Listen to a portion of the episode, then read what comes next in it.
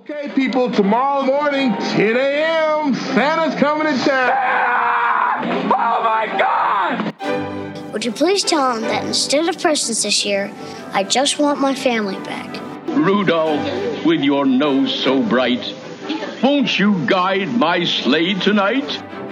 It must be magic. I must find some way to keep Christmas from coming. Nobody's walking out on this fun old-fashioned family Christmas.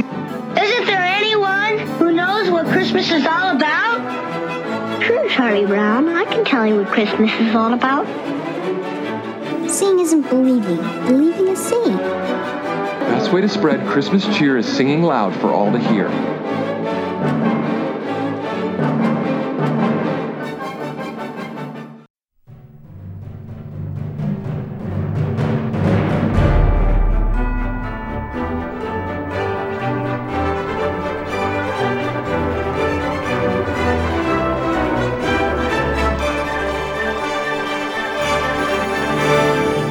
Welcome to another episode of Tis the Podcast, the podcast that's determined to keep the Christmas spirit alive 365 days per year. I'm Anthony, I'm Julia.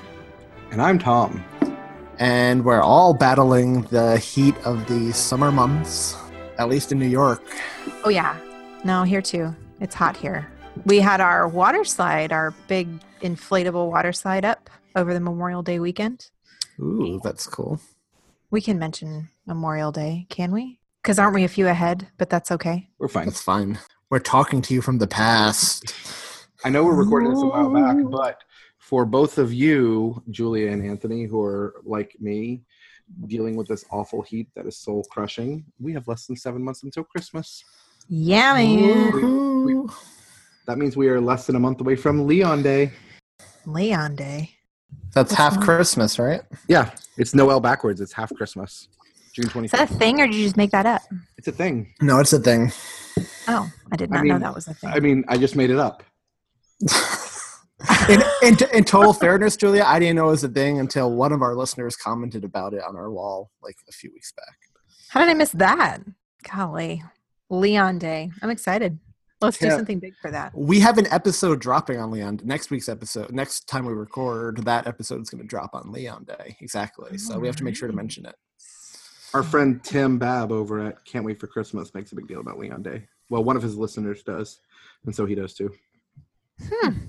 So tonight we are doing Disney's 2009 animated A Christmas Carol, and uh, I really don't know that we need a plot synopsis, but for for for the sake of the the one person out there who has never heard A Christmas Carol, while the citizens of London eagerly await the joyful arrival of Christmas, miserly Ebenezer Scrooge believes it all to be humbug, going so far as to berate his faithful clerk Bob Cratchit and his nephew Fred Hollywell for their cheerful, optimistic views.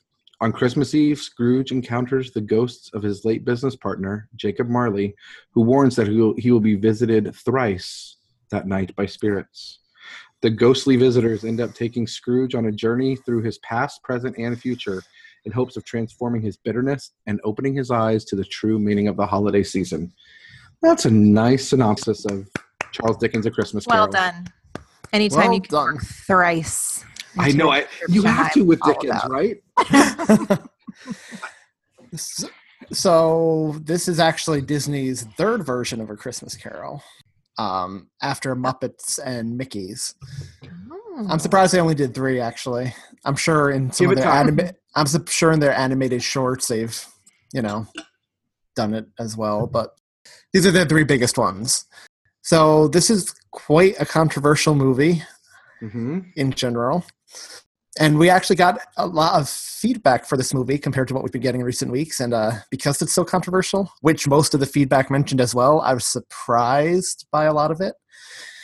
But we'll uh, we'll work in a lot of those comments as we go along. Um, before we dive in with our history, so let me just run through the credits really quick. It is di- directed by Robert Zemeckis, who did Romancing the Stone, Back to the Future, Who Framed Roger Rabbit, Forrest Gump, Beowulf, and another Christmas movie, which we may or may not be covering soon. Hint, hint: The Polar Express. He actually wrote the screenplay for both of those, for this and Polar Right. Yeah. So he wrote this as well, and the music was done by Alan Silvestri, who has done a lot of stuff, but including Back to the Future, Who Framed Roger Rabbit, Forrest Gump, and a bunch of Marvel stuff. Like movie Marvel stuff or like cartoon Marvel stuff? Uh, movie Marvel stuff. He did the he came up with the Avengers theme, Captain America, all that Wow. stuff. Dun, He dun, did re- dun. Yeah, he Yeah. did Re- Ready Player One. Um, Mm. Wow. yeah, so he's pretty big name. So the cast, there are a lot of people in this cast, but the main players are Jim Carrey, who plays Ebenezer Scrooge and the Three Ghosts of Christmas. Gary Oldman, our Harry Potter connection, who played Bob Cratchit, Jacob Marley, and Tiny Tim. Uh, Colin Firth, who looks exactly like Colin Firth in the film, who plays Scrooge's nephew, Fred Hollywell. Bob Hoskins, uh, who played Mr. Fezziwig and Old Joe, and Robin Wright played Fran and Belle. Good voices. It's got a great voice cast. I mean, Yeah, you so me Gary Oldman oh, Gary Oldman can do no wrong. and Bob Hoskins, which made me a little sad because he Yeah, passed away not too long ago. I love Bob Hoskins. I loved him in the Super Mario Brothers live action movie. no, Was he Mario? he was Mario. He was Oh, I don't think I ever saw that. Yeah. I, it, it's horrible, but I would recommend watching it in a mystery three sci- science theater type of way. ah, So he came back to work with uh, old Robert Zemeckis again, huh? Did Robert Zemeckis do that film? No, no, he did. He wa- wasn't wasn't Bob Hoskins in Who Framed Roger Rabbit? Oh yeah, he was. Yeah. Yep. Good call. So, as we mentioned at the beginning, this is quite the controversial movie, but I know all three of us love this original Dickens story, A Christmas Carol, so I'm interested to hear our histories. So, Julia, why don't you kick us off with your histories and just your overall thoughts in general?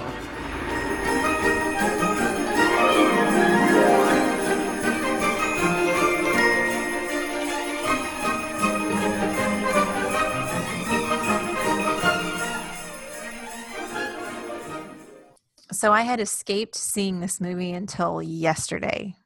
And my 11 year old walked through and he's like, You've never seen this? And I'm like, No. Have you seen it? He's like, Yeah. I'm surprised because it we got a lot of playtime this year on Freeform. I Like more remember than Arthur it Christmas. on and then turning it off. So I think I was repulsed by it immediately. I'm not sure. It was never my thing upon tidbits and watching it in its entirety. It's definitely not my favorite Christmas Carol. Um, I can definitely applaud some parts. There were some elements of it that I quite liked, but as a whole, it's hashtag not my Christmas Carol. What about you, Thom? I think we can all agree that this is no All American Christmas Carol. Um, It's true. regardless of where we feel about this film. Um, I had not realized I've started this movie and um, I, like Julia, had apparently turned it off because I remembered the beginning um, and didn't remember the rest. I won't go as far as saying I I really despise this movie. Um, I just found it pretty lackluster and um, left me wanting more.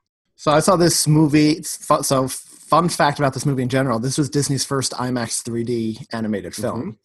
So I saw this movie in theaters, and I think you could tell watching it on the small screen. Certain scenes were definitely designed for the IMAX Yeah. 3D.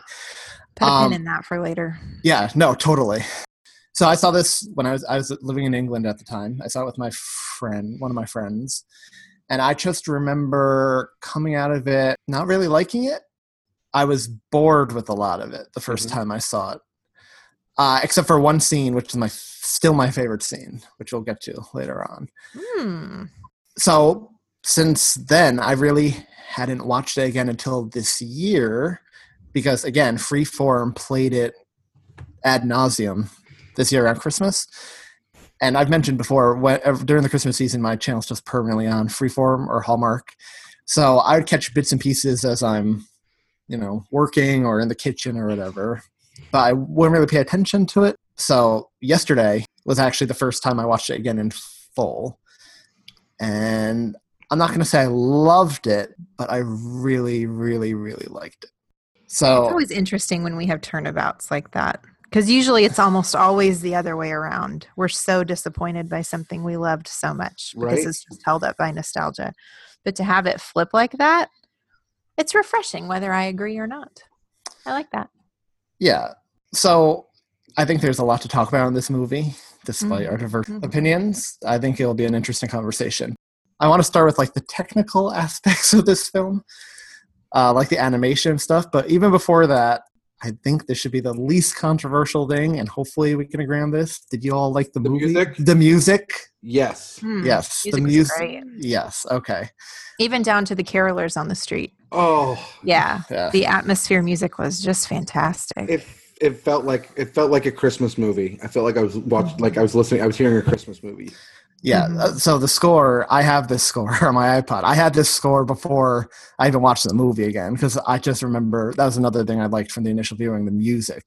Mhm. And um, yeah, I uh, I listen to that all the time. I, But, will, um, add- I will be adding uh, quite a bit of this to my my playlist for next year. Mhm. Yeah. So Alan Silvestri, you know, I guess Again, we should we- be surprised with with him as the musical director, right? well, exactly. He's uh, he's But created back- some pretty iconic themes. Yes. And I, I'll say even more so. You know, usually we've said in the past several times, if you can't get the Christmas, if the music right in a Christmas movie, there's something wrong with you.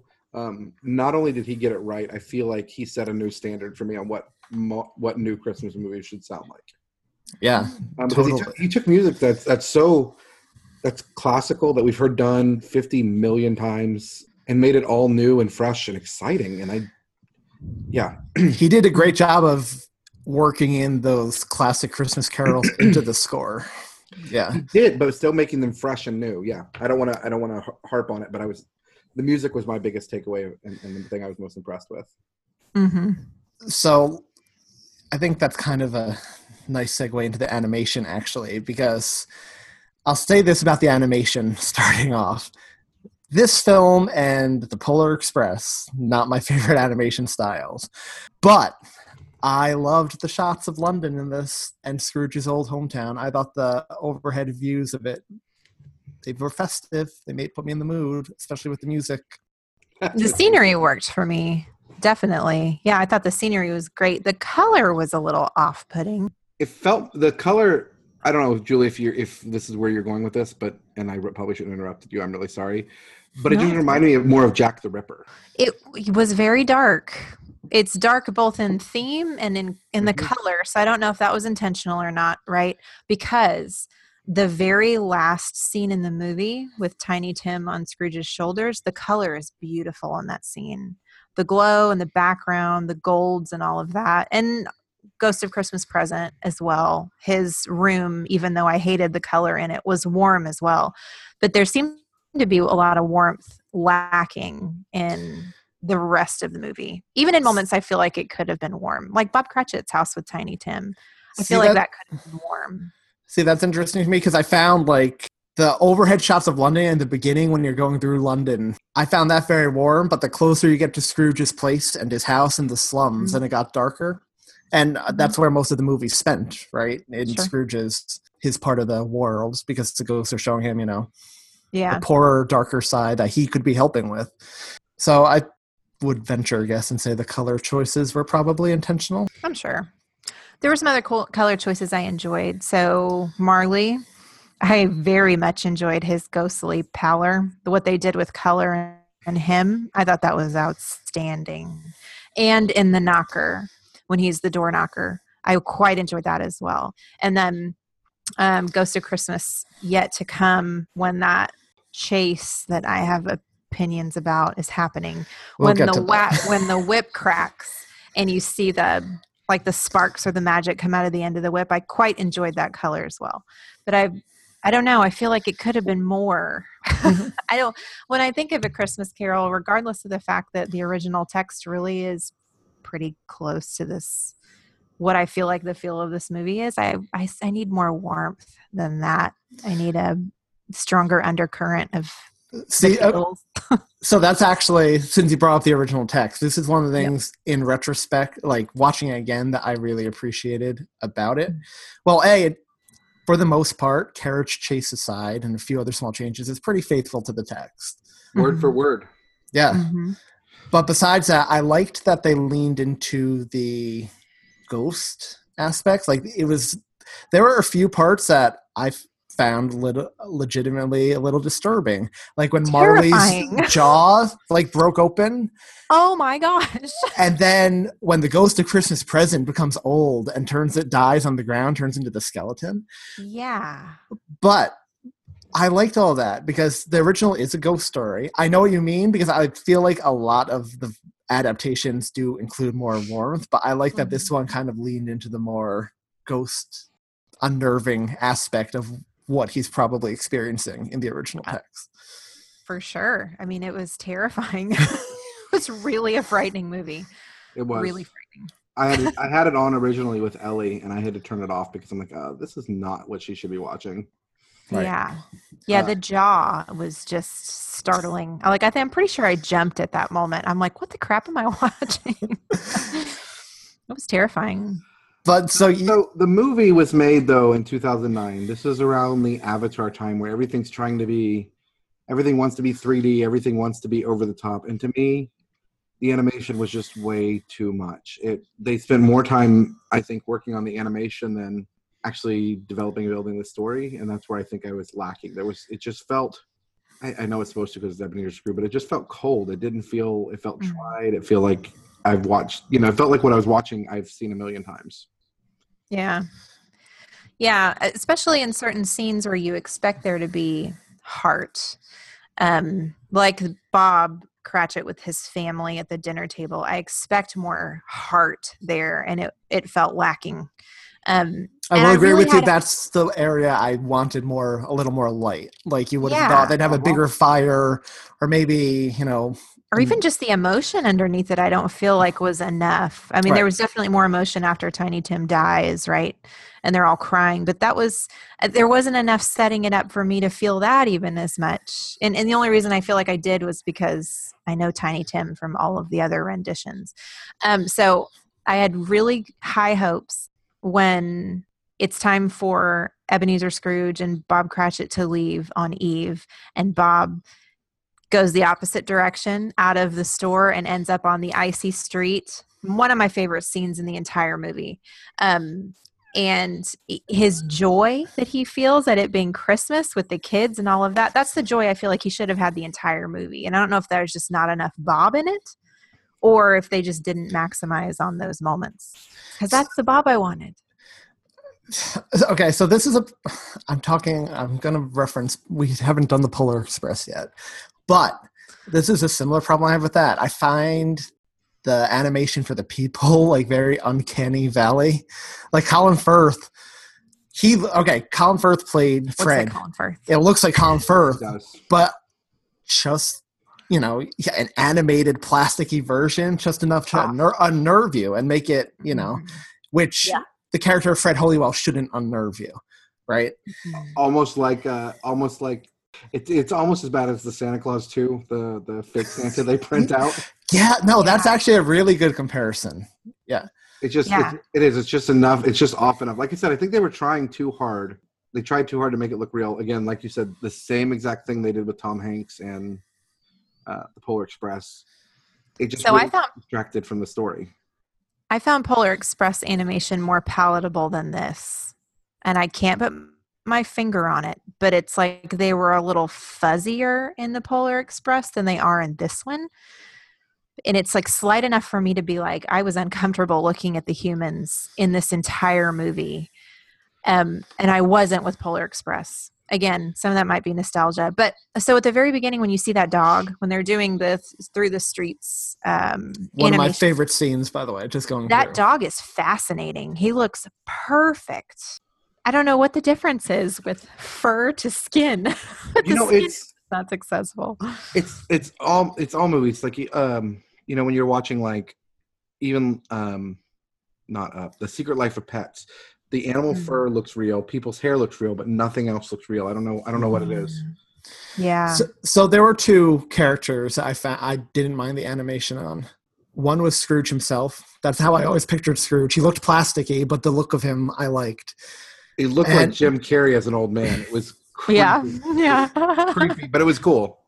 And uh, the other, and maybe because he's not a human, was a ghost of Christmas Future. Just uh, I liked his animation, but he wasn't supposed to look Mm. human. The way he Uh, was depicted. Yeah, which we'll get to when we um because I want to kind of just take it kind of like the book stanza by stanza. I think that's the best way to probably discuss this film. So, do you guys have anything else to say on the animation? I mean, I'm sure more will come up as we go along, but is that a good overview for you guys right now? Yeah. Yeah. So this is already our third version of a Christmas. Well, I won't even count American Christmas Carol because that's so in. You can't compare it to the original Dickens story. So let's just be generous and say this is our second version of Dickens' story. So yeah, because this is our second version, true version, I feel like we don't need to, you know, go over a plot by point by point by point.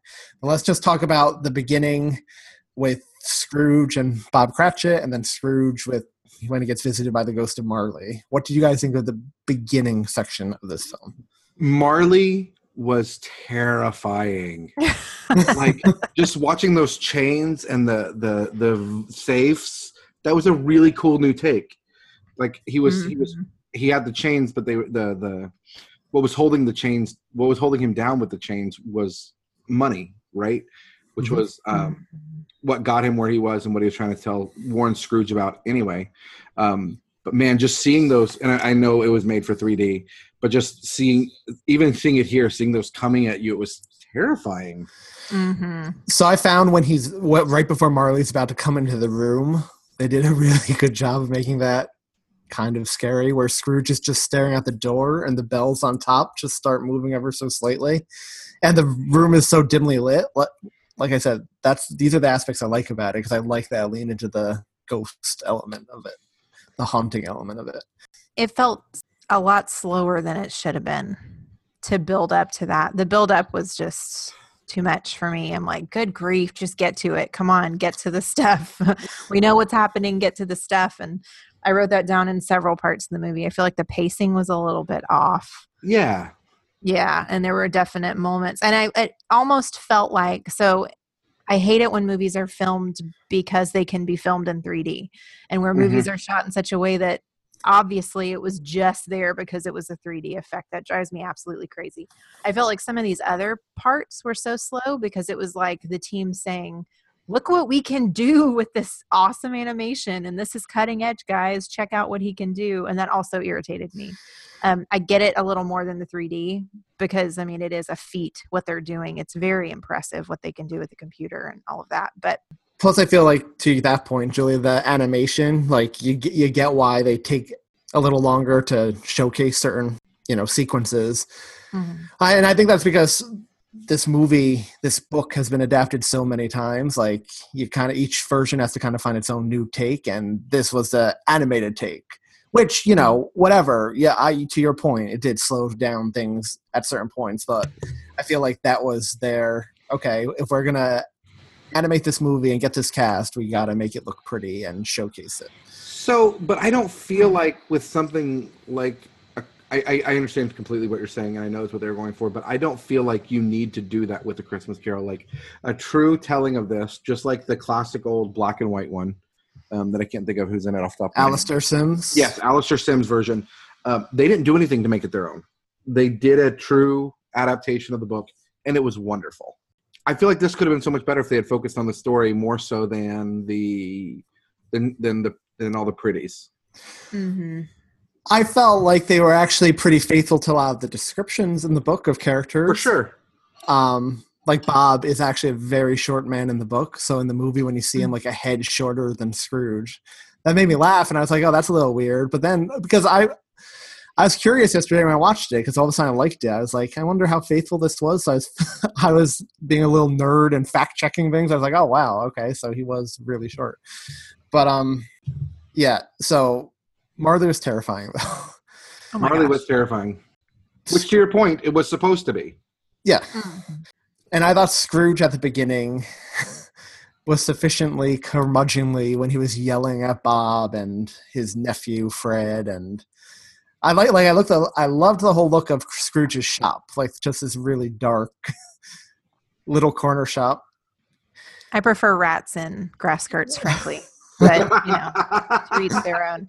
So I was surprised with this being a Jim Carrey, with this being a movie with the Jim Carrey name on it, that he did not overact at any point. I feel like in this movie, except for just a tiny bit at the end when he's Happy Scrooge and he's doing some of the dancing and stuff. In But fairness, I feel like all people who play Scrooge overact a little bit at the Alastair Sims. Yes. definitely Oh, for sure. Yes. For sure. But for Jim Carrey, I feel like that was the biggest achievement in this movie is that he did not overact really any of these parts. I felt he was an effective. Scr- I liked him I did too.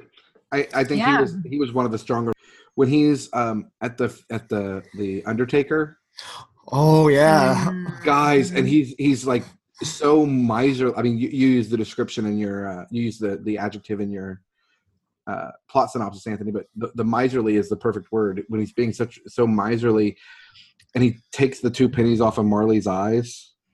Oh, Mm. after but like it's so sudden too because he's about to walk away the kid's about to close the coffin and then he just turns around and snaps at him like wait and then takes it like i was like whoa but that fit the character it did. Mhm. Oh, Yeah, but it was it it was it was talking about the beginning and how he felt the the the movie was set. I mean, Jim Carrey was just his his face and everything, and that was just perfect.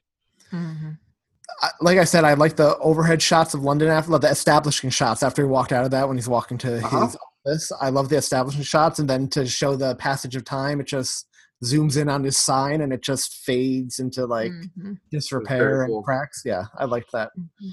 But since we're about to get into the Ghost of Christmas Past, I want to ask you, what did you feel about the choice to have Jim Carrey play the ghosts as well? I see what they were going with. You're left wondering: Is this really a ghost, or is this a projection of himself? Mhm. Um, I don't like it. I liked it. Um, I liked it more in theory, what they were going for, than how it actually came across. So I like the idea that okay, these ghosts who are going to take you through a journey of your life would actually be like physical manifestations of yourself, like look somewhat similar to you, and I liked that. Mm-hmm. Yeah, but so I didn't really like the, The look. weird and the weird candle thing. yeah, the candlehead guy. So the Candlehead is faithful to the book. It is, it is, but I just don't like the way it looks. No, yeah, yeah. No, I totally get it. No, it's totally. It's, it's exactly what Dickens described, but Dickens was wrong and should have had the creepy little girl from the Mu- Muppets. In the book. And that's that's that scene from the movie was di- a shot of the original illustration from the book where he takes the extinguisher and just throws it down over the ghosts. Mhm. Like that's an actual illustration, which I found cool. So, real quick before we move on to the ghosts, um, Mhm. when Marley is gone and like all of the ghosts outside of Scrooge's house are active and all of that stuff, um, can I just say how chilling that one ghost that's leaning over that homeless, you know, person on the street and saying, I wish I could help you. And he's like pleading with her, saying, I wish I could help you. And that was just that wrecked me that one little bit because if you think i mean that's just i loved that part that part was great if it's going to be a ghost story and it's going to be terrifying then i'm so glad that that was in there this mm-hmm. whole remorse of Yeah. the ghosts Can I say in chains I like that no matter how old you are, when you get scared by you think you see a ghost, you run to the bed and pull the covers over yourself. I really like that Scrooge did that. anyway, after Marley, we obviously have the Ghost of Christmas Past. So you guys thought the flame head was a little weird. yeah it kept looking at him like with side eye and he would do that little dance thing and like i didn't know what was happening i don't mm, i don't know i didn't like it it made me uncomfortable I liked his whisper. Like I found that sufficiently unnerving. like just a whisper. definitely unnerving I agree with you wholeheartedly. he looked okay for me. I'll tell you one aspect I really liked about this part, and it was a scene where he flies through the snowy village with him, which Mhm. might have gone on a little too long, to your point, but it was so beautiful when they're flying through this forest with the trees and over the bridge and into that little town. I had no complaints. It was pretty. The snow was really pretty. So, I know we've we've brought this up in a Muppets Christmas Carol where we didn't qu- we mentioned we don't really like the character Belle, right? No. No, I Yeah, was so afraid there'd be a song between him when he was flying through that village. I'm like, if he starts singing, I'm done. if I can't stand it when Michael Caine does it, I'm not going to stand for Jim Carrey doing it. Yeah, so Belle did nothing for me in this movie either, and I'm I'm starting to realize I think it's just that whole aspect of the story in general, Oh, yeah. regardless of the adaptation. Um, Jim Carrey, though, Scrooge as a young man was super handsome. And it makes you wonder, like, man, what night cream are you not putting on? Because how does your nose get that long over that short amount of time? I don't understand that. Because he was super cute when he was young. I don't know. and I, again, I like that nice touch. It's just a visual touch, right? Like you know, Yeah. Yeah. when he was a better person, he was a better looking man, and I like that. And I like, I really did like the scene between him and his sister Fran. Fran's yeah, name, I like that too. She was super creepy looking, but I like that too. The scene where we're watching watching Belle and young Scrooge and weird candle flickery heads behind them, you know, yeah, watching on that part looked really fake to me. yeah. You know what looked really fake to me and creepy were the Fezziwigs, which made me Oh. Look at the dance. Which like made me sad. all of a sudden. Yeah, right. Like they went from very grounded, as far as grounded as you could be in a ghost story, right, to flat out Disney, like you know. Yeah. Yeah, I Car- don't cartoony. know. yeah, It looked like go. more like uh, uh, Alice in Wonderland than this movie. yeah. No, that's actually a good description. Wait, so did you guys notice in the past? And I don't know. I thought in the book it was Marley who worked with Scrooge at Fezziwigs. That wasn't Marley in the movie. He called him by a different name, and it wasn't Jacob Yeah, or It Marley. was a different name. I don't remember what the book says about that. That annoyed me. Well, I know in other film adaptations it generally is Marley, but I couldn't remember from the book. Hmm. But um, I just found that interesting. Yeah. That pretty much covers the past, I think. Do you do you guys have anything else to say about Candlehead Man? Or should we call the ghosts by their proper names, Julia? No, I don't want to be Candlehead. I'll be creepy floating ghost girl from the Muppets version. Thank you very much. I do not want to be Candlehead. Which, by the way, just throwing this out there, readers, none of you listeners, none of you rose to the challenge to draw us as a ghost. I'm disappointed in you all. Oh, Oh, Um, greatly disappointed in you listeners. grabble, grabble. so let's move on to the Ghost of Christmas Present then, and he's usually my favorite ghost visit in all of in most of the adaptations. I love the scene where they're flying over London, guys. I really do. I thought it was cool with the room where they're looking through and again the overhead perspective, and I liked "Hark the Herald Angels Sing" blaring as they're doing it. I loved it. That was my favorite scene the first time I saw it, and I still love that scene now. I didn't like the room thing. It I made me dizzy. I thought that was cool. I did too. Mm, I wasn't a fan. So you know what I really wasn't a fan of? Jim Carrey laughing as the ghost of Christmas present. The laughing, like So it made his this is face two look weeks weird. in a row that I've had issues with laughing. Last week it was Mel Gibson, and this week Oh. it's Jim Carrey. Yeah, it was like a terrifying laugh, and I feel like present shouldn't have been and it made it, terrifying. Like it made that. his face look really plasticky as well. yeah, it made. I like his- he looked like he looked pretty plasticky throughout most of it. Yeah, yeah. totally. Um, but I did like how I did like the way he looked. It was very much it just it, the when we see him, it reminded me of the uh, the Dickens movie we watched. oh yes, where he has his Yes. friend uh, Yeah, dress up as him. The man who invented Christmas. the man who invented Christmas. Yes, yes, yes. yeah. It just reminded me of that scene. So I liked how they animated Scrooge to not want to look at anything at all, and he kept because he's a giant, picking him up and like holding him and forcing him to. I thought that was a nice touch. I Be- liked that. I've said in the Muppets, I would not be able to like imagine like being forced to watch like your family talking about you like that or anybody for that matter. Mm-hmm. Like it has to be super uncomfortable, right? But if you're as mm-hmm. awful as Scrooge, you have to know what's happening. I mean, I don't think anything that's being said can be a surprise. That's true. So Tiny Tim, I found really creepy looking. He looked like a creepy little porcelain doll or something. Which he's supposed to be cute. He's supposed to be the cutest thing in all of these adaptations. Yeah. He reminded But, uh, me of Smeagol. He did. Like pre pre going pre going all crazy. He reminded me of like just the face, the animation, just reminded me of Smeagol on the boat. I can tell. I can see that. That is so funny. Their house, though, I agree, Julia. It could have used a little more warmth, just because they have that whole family love thing going for them. I mean, you didn't have to have a lot of light or warmth or anything. I mean, just adding more vivid yellows to the to the house. You know what I mean? Yeah. Um, Yeah. I, I I understand they didn't use a lot of fire. They're poor. That's fine. Our memories and perceptions are shaped by how we how we feel about things, right? So if we're looking at this and seeing this beautiful house uh, or this beautiful family, the house is going to look a lot better than that. Yeah, no, Mm. absolutely. I I love I always love that scene in most adaptations where he wants to toast Scrooge and his wife gets upset, like toasting that man, and uh, they do it in the spirit of Christmas anyway. And I Mhm. this time was no exception. But after Fred's house and after Bob Cratchit's house, when the Ghost of Christmas Present grows old and just starts laughing Oh. maniacally and shrivels, Indiana Jones and the Last Crusade, straight up. shrivels away into a skeleton, terrifying. Yeah, terrifying.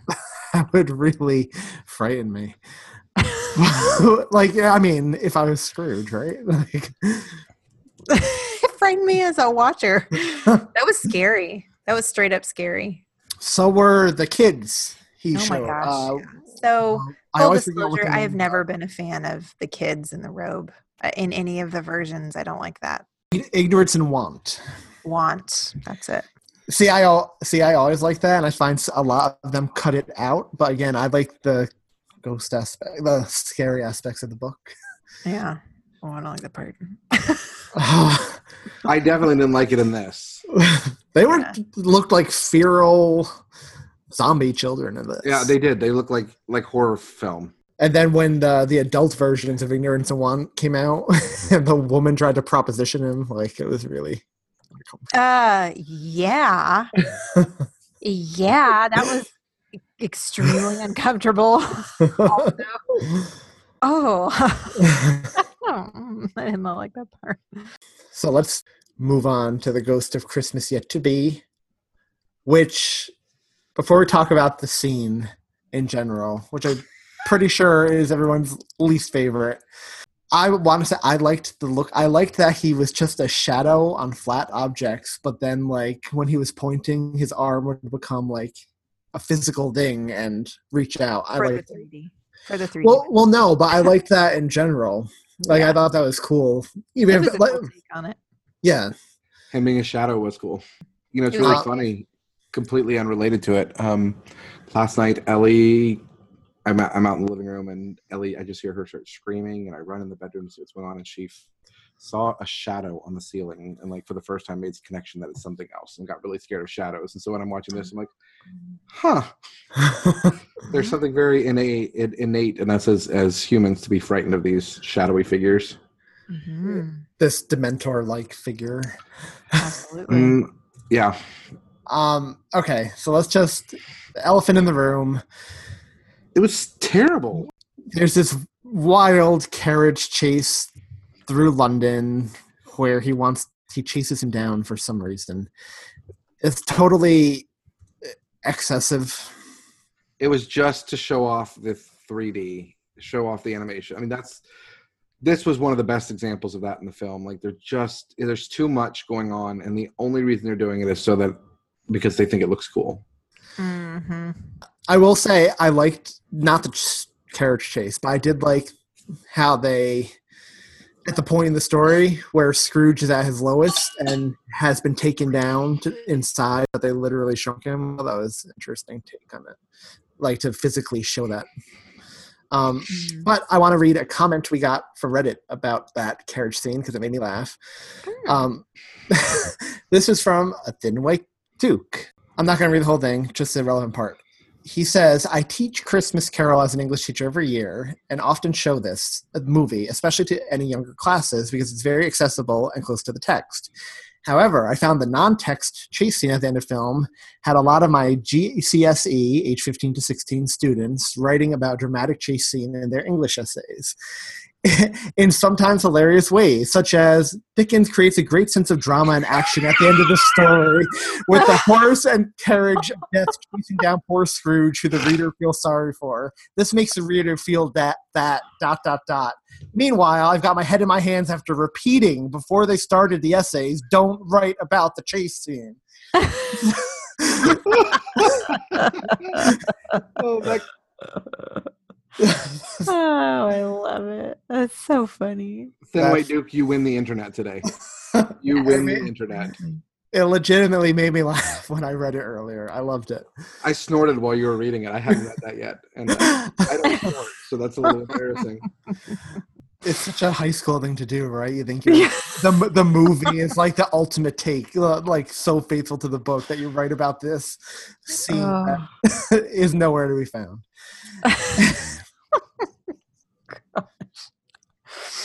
That's so funny. So he must be in England, right? He's in England. Yep. Yeah. Okay.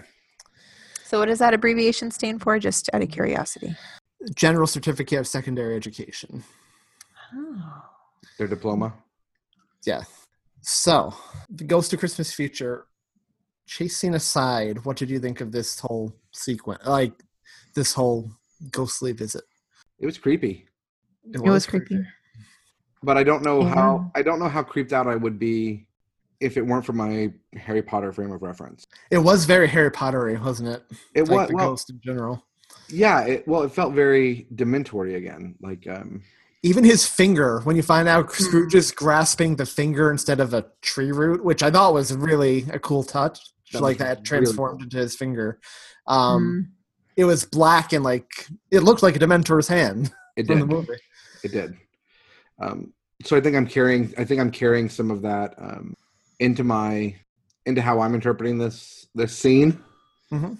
Um, so I don't know. I really, I honestly don't know how scary it would be to me if it weren't for that. If I weren't looking at it through those gla- those through that perception. Well, I really liked when he saw the future in which Tiny Tim died, when Bob is Oh. going up the stairs, Yes. tears in his eyes. It's the first time Scrooge calls him Bob. Like even though he can't hear him, he's like he reaches out to him. He's like Bob, like instead of Cratchit or whatever. I thought that was a nice touch. I like that scene. I did too. Like Oh, I- I liked it too. It looked mm, mm, it looked too real. I don't do well with dying. I don't I don't do well with, with dying kids anymore. Yeah. Who would have thought? I don't you know? either, but well done. It was on the really well done. emotion I felt that, it. Oh yeah, like you, Or whatever it was. you could see it on Cratchit's face and Scrooge's face too. I really Yeah. liked that. I found it sufficiently creepy when he was standing in the grave and the pits of hell open up beneath him, and the Yeah, fire. that was creepy. Yeah, like oh, I don't know.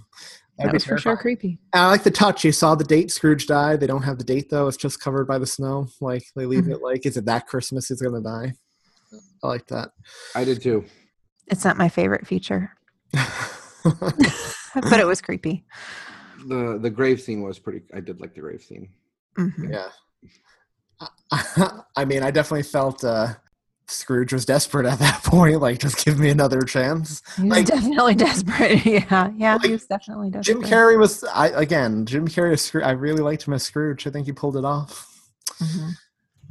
Yeah. So then, of course, he wakes up Christmas morning and he's alive and well. The ghosts have granted him his second chance, and he jumps out of bed and overreacts like most actors do when they're playing Scrooge during this scene. The one I can't picture right now how he reacted in this scene was Patrick Stewart.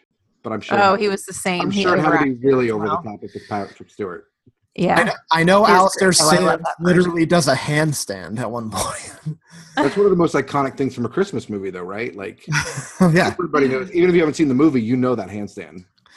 Um, yeah, he does the typical Scrooge thing, goes into the streets, has a turkey sent to Bob Cratchit's house, which a lot of films have him going there, but in the book he Mm. actually doesn't. He does go to Fred's instead. Yep. Um, so I like that they're faithful in that regards. He still sends the turkey though, and then you get a little Back to the Future reference. He grabbed onto the back of the carriage and rode it down the street like uh, ski holding onto the back, which is very Marty McFly. straight up. Yep, straight up. That's the first thing I thought too. I'm like, look at that Back to the Future reference in a Christmas Carol. Well done, Robert Zemeckis. and I and he I knows like what he is. he knows what he's about. yeah, and I liked as well. Like you know, just like again, like every other version, people don't know how to take him at first. Like when he walks by, they're like, "Oh, Scrooge," and shut up, and then he comes over and starts singing with them. Like hmm I loved all of that. Like I always love when Scrooge gets his redemption at the end. hmm Yeah. And people are frightened. Yeah. And yeah, he goes to his nephews for dinner, for Christmas dinner, and they embrace him and welcome him with open arms.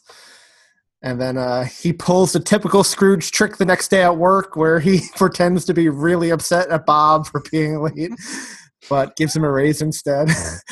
That- Which, by the way, that's such a. That's such a Michael Scott thing. All the fake firings he did on The Office, like that, always pissed people off. Oh, Like- you- yeah. Oh, that's hilarious. yeah, and then the movie ends the typical way. You know, Scrooge became a better man, a better friend, a father to Tiny Tim, and he has Tiny Tim on his shoulders, and they end with the typical "God bless us, everyone." God bless us. I do like how Bob Cratchit transitions into the narrator at the end of the movie and finishes out just the last little bit as the narrator uh, facing the camera, talking directly. I thought that was neat. Yeah, breaking the too. four, breaking the fourth wall. Fourth wall. Breaking that fourth wall. So, did you guys like this last bit of the movie? with Scrooge walking down the street, happy, and I like the look of it. I thought it felt very Christmassy. It was warm. I- to your point. Yeah. The the audio for it. I mean, just the way it sounded, Mm. and it did. It looked it looked warm. It looked Christmassy. hmm I wanted to be there. Yeah. Yeah. Yeah. It looked as redemptive as it felt. It was, I liked it. Oh, I like that, Julia. That's a good way to word it. Thank you. I do. you won the best analysis in this episode. Woohoo! If you have anything else to say about this film, likes or dislikes, I, the quotes are all from the book, so I I, was jokingly- just going through the scenes. I was going to jokingly say, let's do favorite quotes, but yeah. No, I mean, I think I covered my favorites. It definitely wasn't a total loss of a movie. There were moments in it that I quite liked. Mm-hmm. yeah. Does it pass the Linus test? We've said before, every decent version of this should pass. I sure as heck hope so. It, It- passes. It definitely does. Okay, so what would you rank it? 4.5. 3.25. I'm gonna give it a 9.1. I like it slightly better than a Muppets Christmas Carol.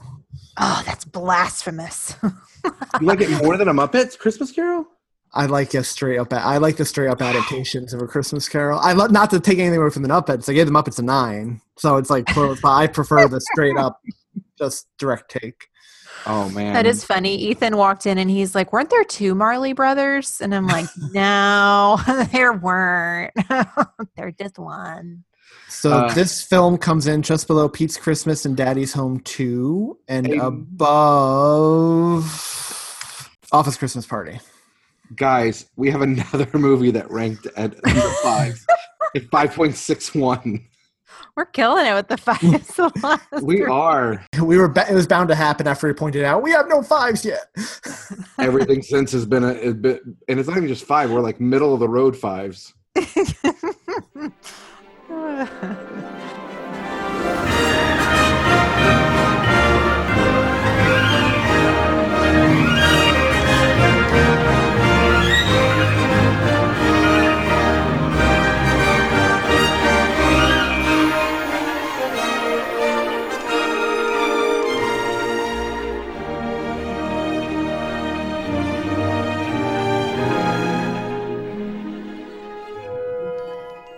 that was an interesting conversation. It was a lot less contentious than I thought it would be.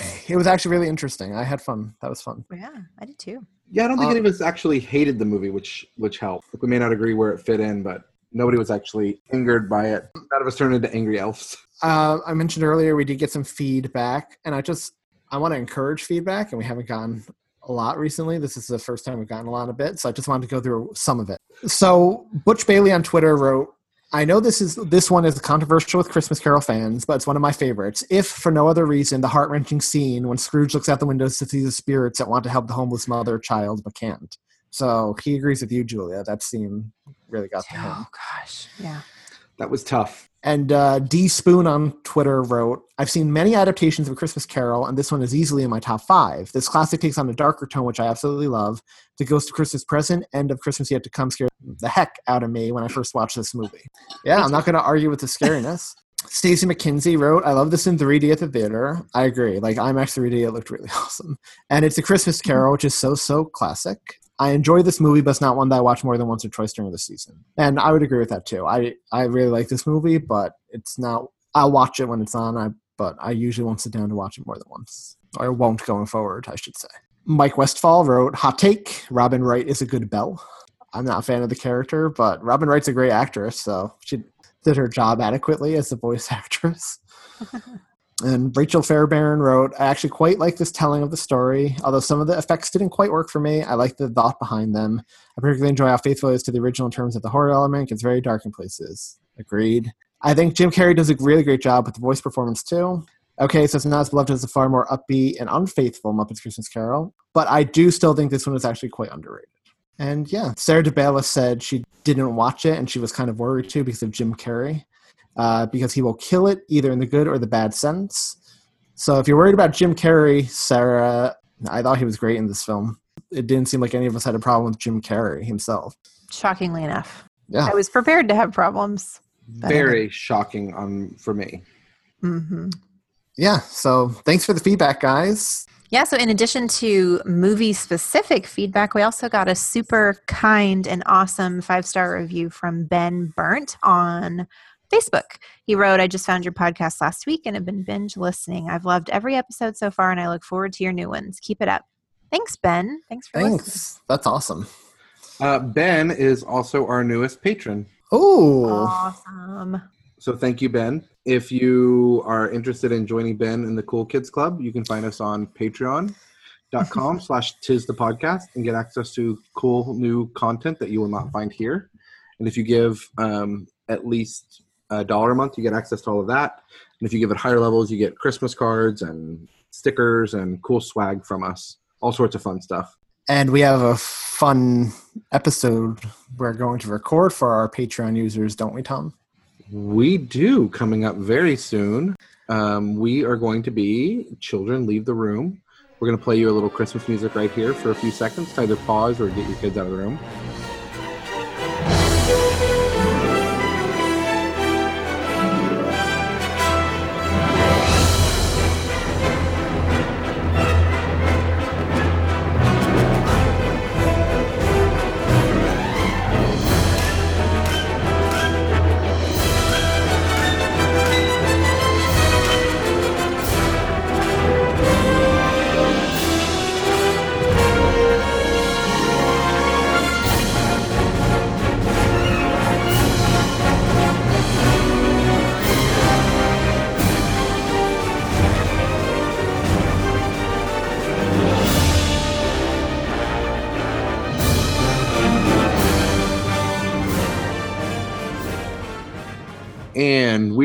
Discussing that horrible moment where we learned that Santa is not real.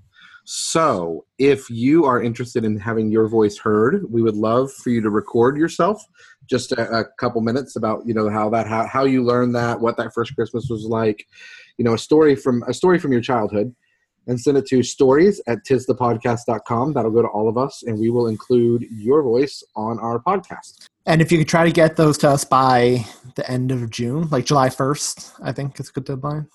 Yep, that's going to be our uh, Christmas in July podcast. It's going to be a fun one. That's going to be a fun one. I think we need booze for that one, guys. I'm game. So next week we're going to review 2004's The Polar Express and stay in the same same is it creepy or is it not creepy animation. It's a month of creepy animations. Um I'm nostalgic about this one. Heads up. So I'm just going to put that out there now. Anybody that wants to discuss this prior to us discussing it on the interwebs, are you creeped out by the Polar Express before we discuss it? I'd love to know. Yeah, and we, we liked we loved all the feedback we got this week, so we would Mhm. appreciate more of that coming. Yeah. I'm, right I'm scared to do this one, guys. Polar Express. Are you Yeah, are you afraid of the fondness you have disappearing? I did. I saw it on a. I'll tell you guys about it next week. It was just I have such a good memory from it. I'm afraid if I actually sit down and watch it, I'm not going to like it. and It's going to kill me. I will say, I love the book. Oh, I love the book. Oh, we all love the, book. The book. book is a Everybody classic. book. Yeah. If you don't love the book, then, then I don't know why you're listening to our podcast. That's just uh, I, I don't know. I can't imagine anybody liking Christmas and not liking that book. There's it, my my brain just can't wrap around it, guys. Speaking of that, we've got a fun giveaway for you. We are going to give away next week on the Polar Express episode a free copy of the Polar Express. All you have to do to get entered is send us your story of that fateful Christmas where all of your hopes and dreams and childhood wonder were all dashed like an ornament falling off the tree onto a hardwood floor. If you type it out in a in or if you write it out, you get one entry into the drawing to get the Polar Express. If you send us an audio recording of your voice that we can share, you get two entries. And to really spice things up, we will even autograph it for you. You'll get all of us to personalize your copy of the Polar Express from three people who have nothing to do with the story at all. But it'll be a personal gift if you like it. So get those stories in. and if you already submitted your stories, you will be added to the drawing as well. So, guys, we have a lot of exciting stuff coming up, but I think you guys have some of the most exciting news to break for our listeners, right? Oh yeah. We are getting so close. We are at 191 days, meaning we're less than 200 days Twenty. until Christmas. 27 weeks. That's so 27 cool. Guys, I went to visit my grandmother the other day and she was watching a Hallmark Christmas movie on TV. Oh, I'm so proud. That that's all she ever watches. She just she has them all DVR'd or she just watches them on the loop. Oh. So- I love that. Yeah. So I found one thing interesting that you said, Anthony, and I was going to follow up. Um, so you actually you you watch the Freeform like on TV in real time, whatever's on, right? At Christmas time. Mm-hmm. Yeah. So I, I went. Um, we have we have cable just because it's cheaper for our internet if we have cable for some weird reason. But I've linked everything up to my Apple TV, so I don't actually know what any of the channels are, and I can watch everything when I want to. Um, so I don't see the movies. Maybe I may have to change that up this this year. I don't watch movies that I don't know or don't look interesting or don't think I would like. Well, I can guarantee you that we have already covered Freeform's greatest hits, all of Freeform's greatest hits, Bet- between Elf and National Lampoon and The Santa Claus and Rankin Bass and The Grinch and Arthur Christmas and A Christmas Carol and next week The Polar Express. We will have covered all of Freeform's greatest hits And the I get- Santa Claus 3. and The Santa Claus Three. I get so sad. They they take them off of uh off of the demand on Hmm. the app so early. So if you're listening TV exec, we would watch them much longer than you're giving us time to. Yes, we Mhm. would. We would. Anyway, until next week, guys. God bless us, everyone.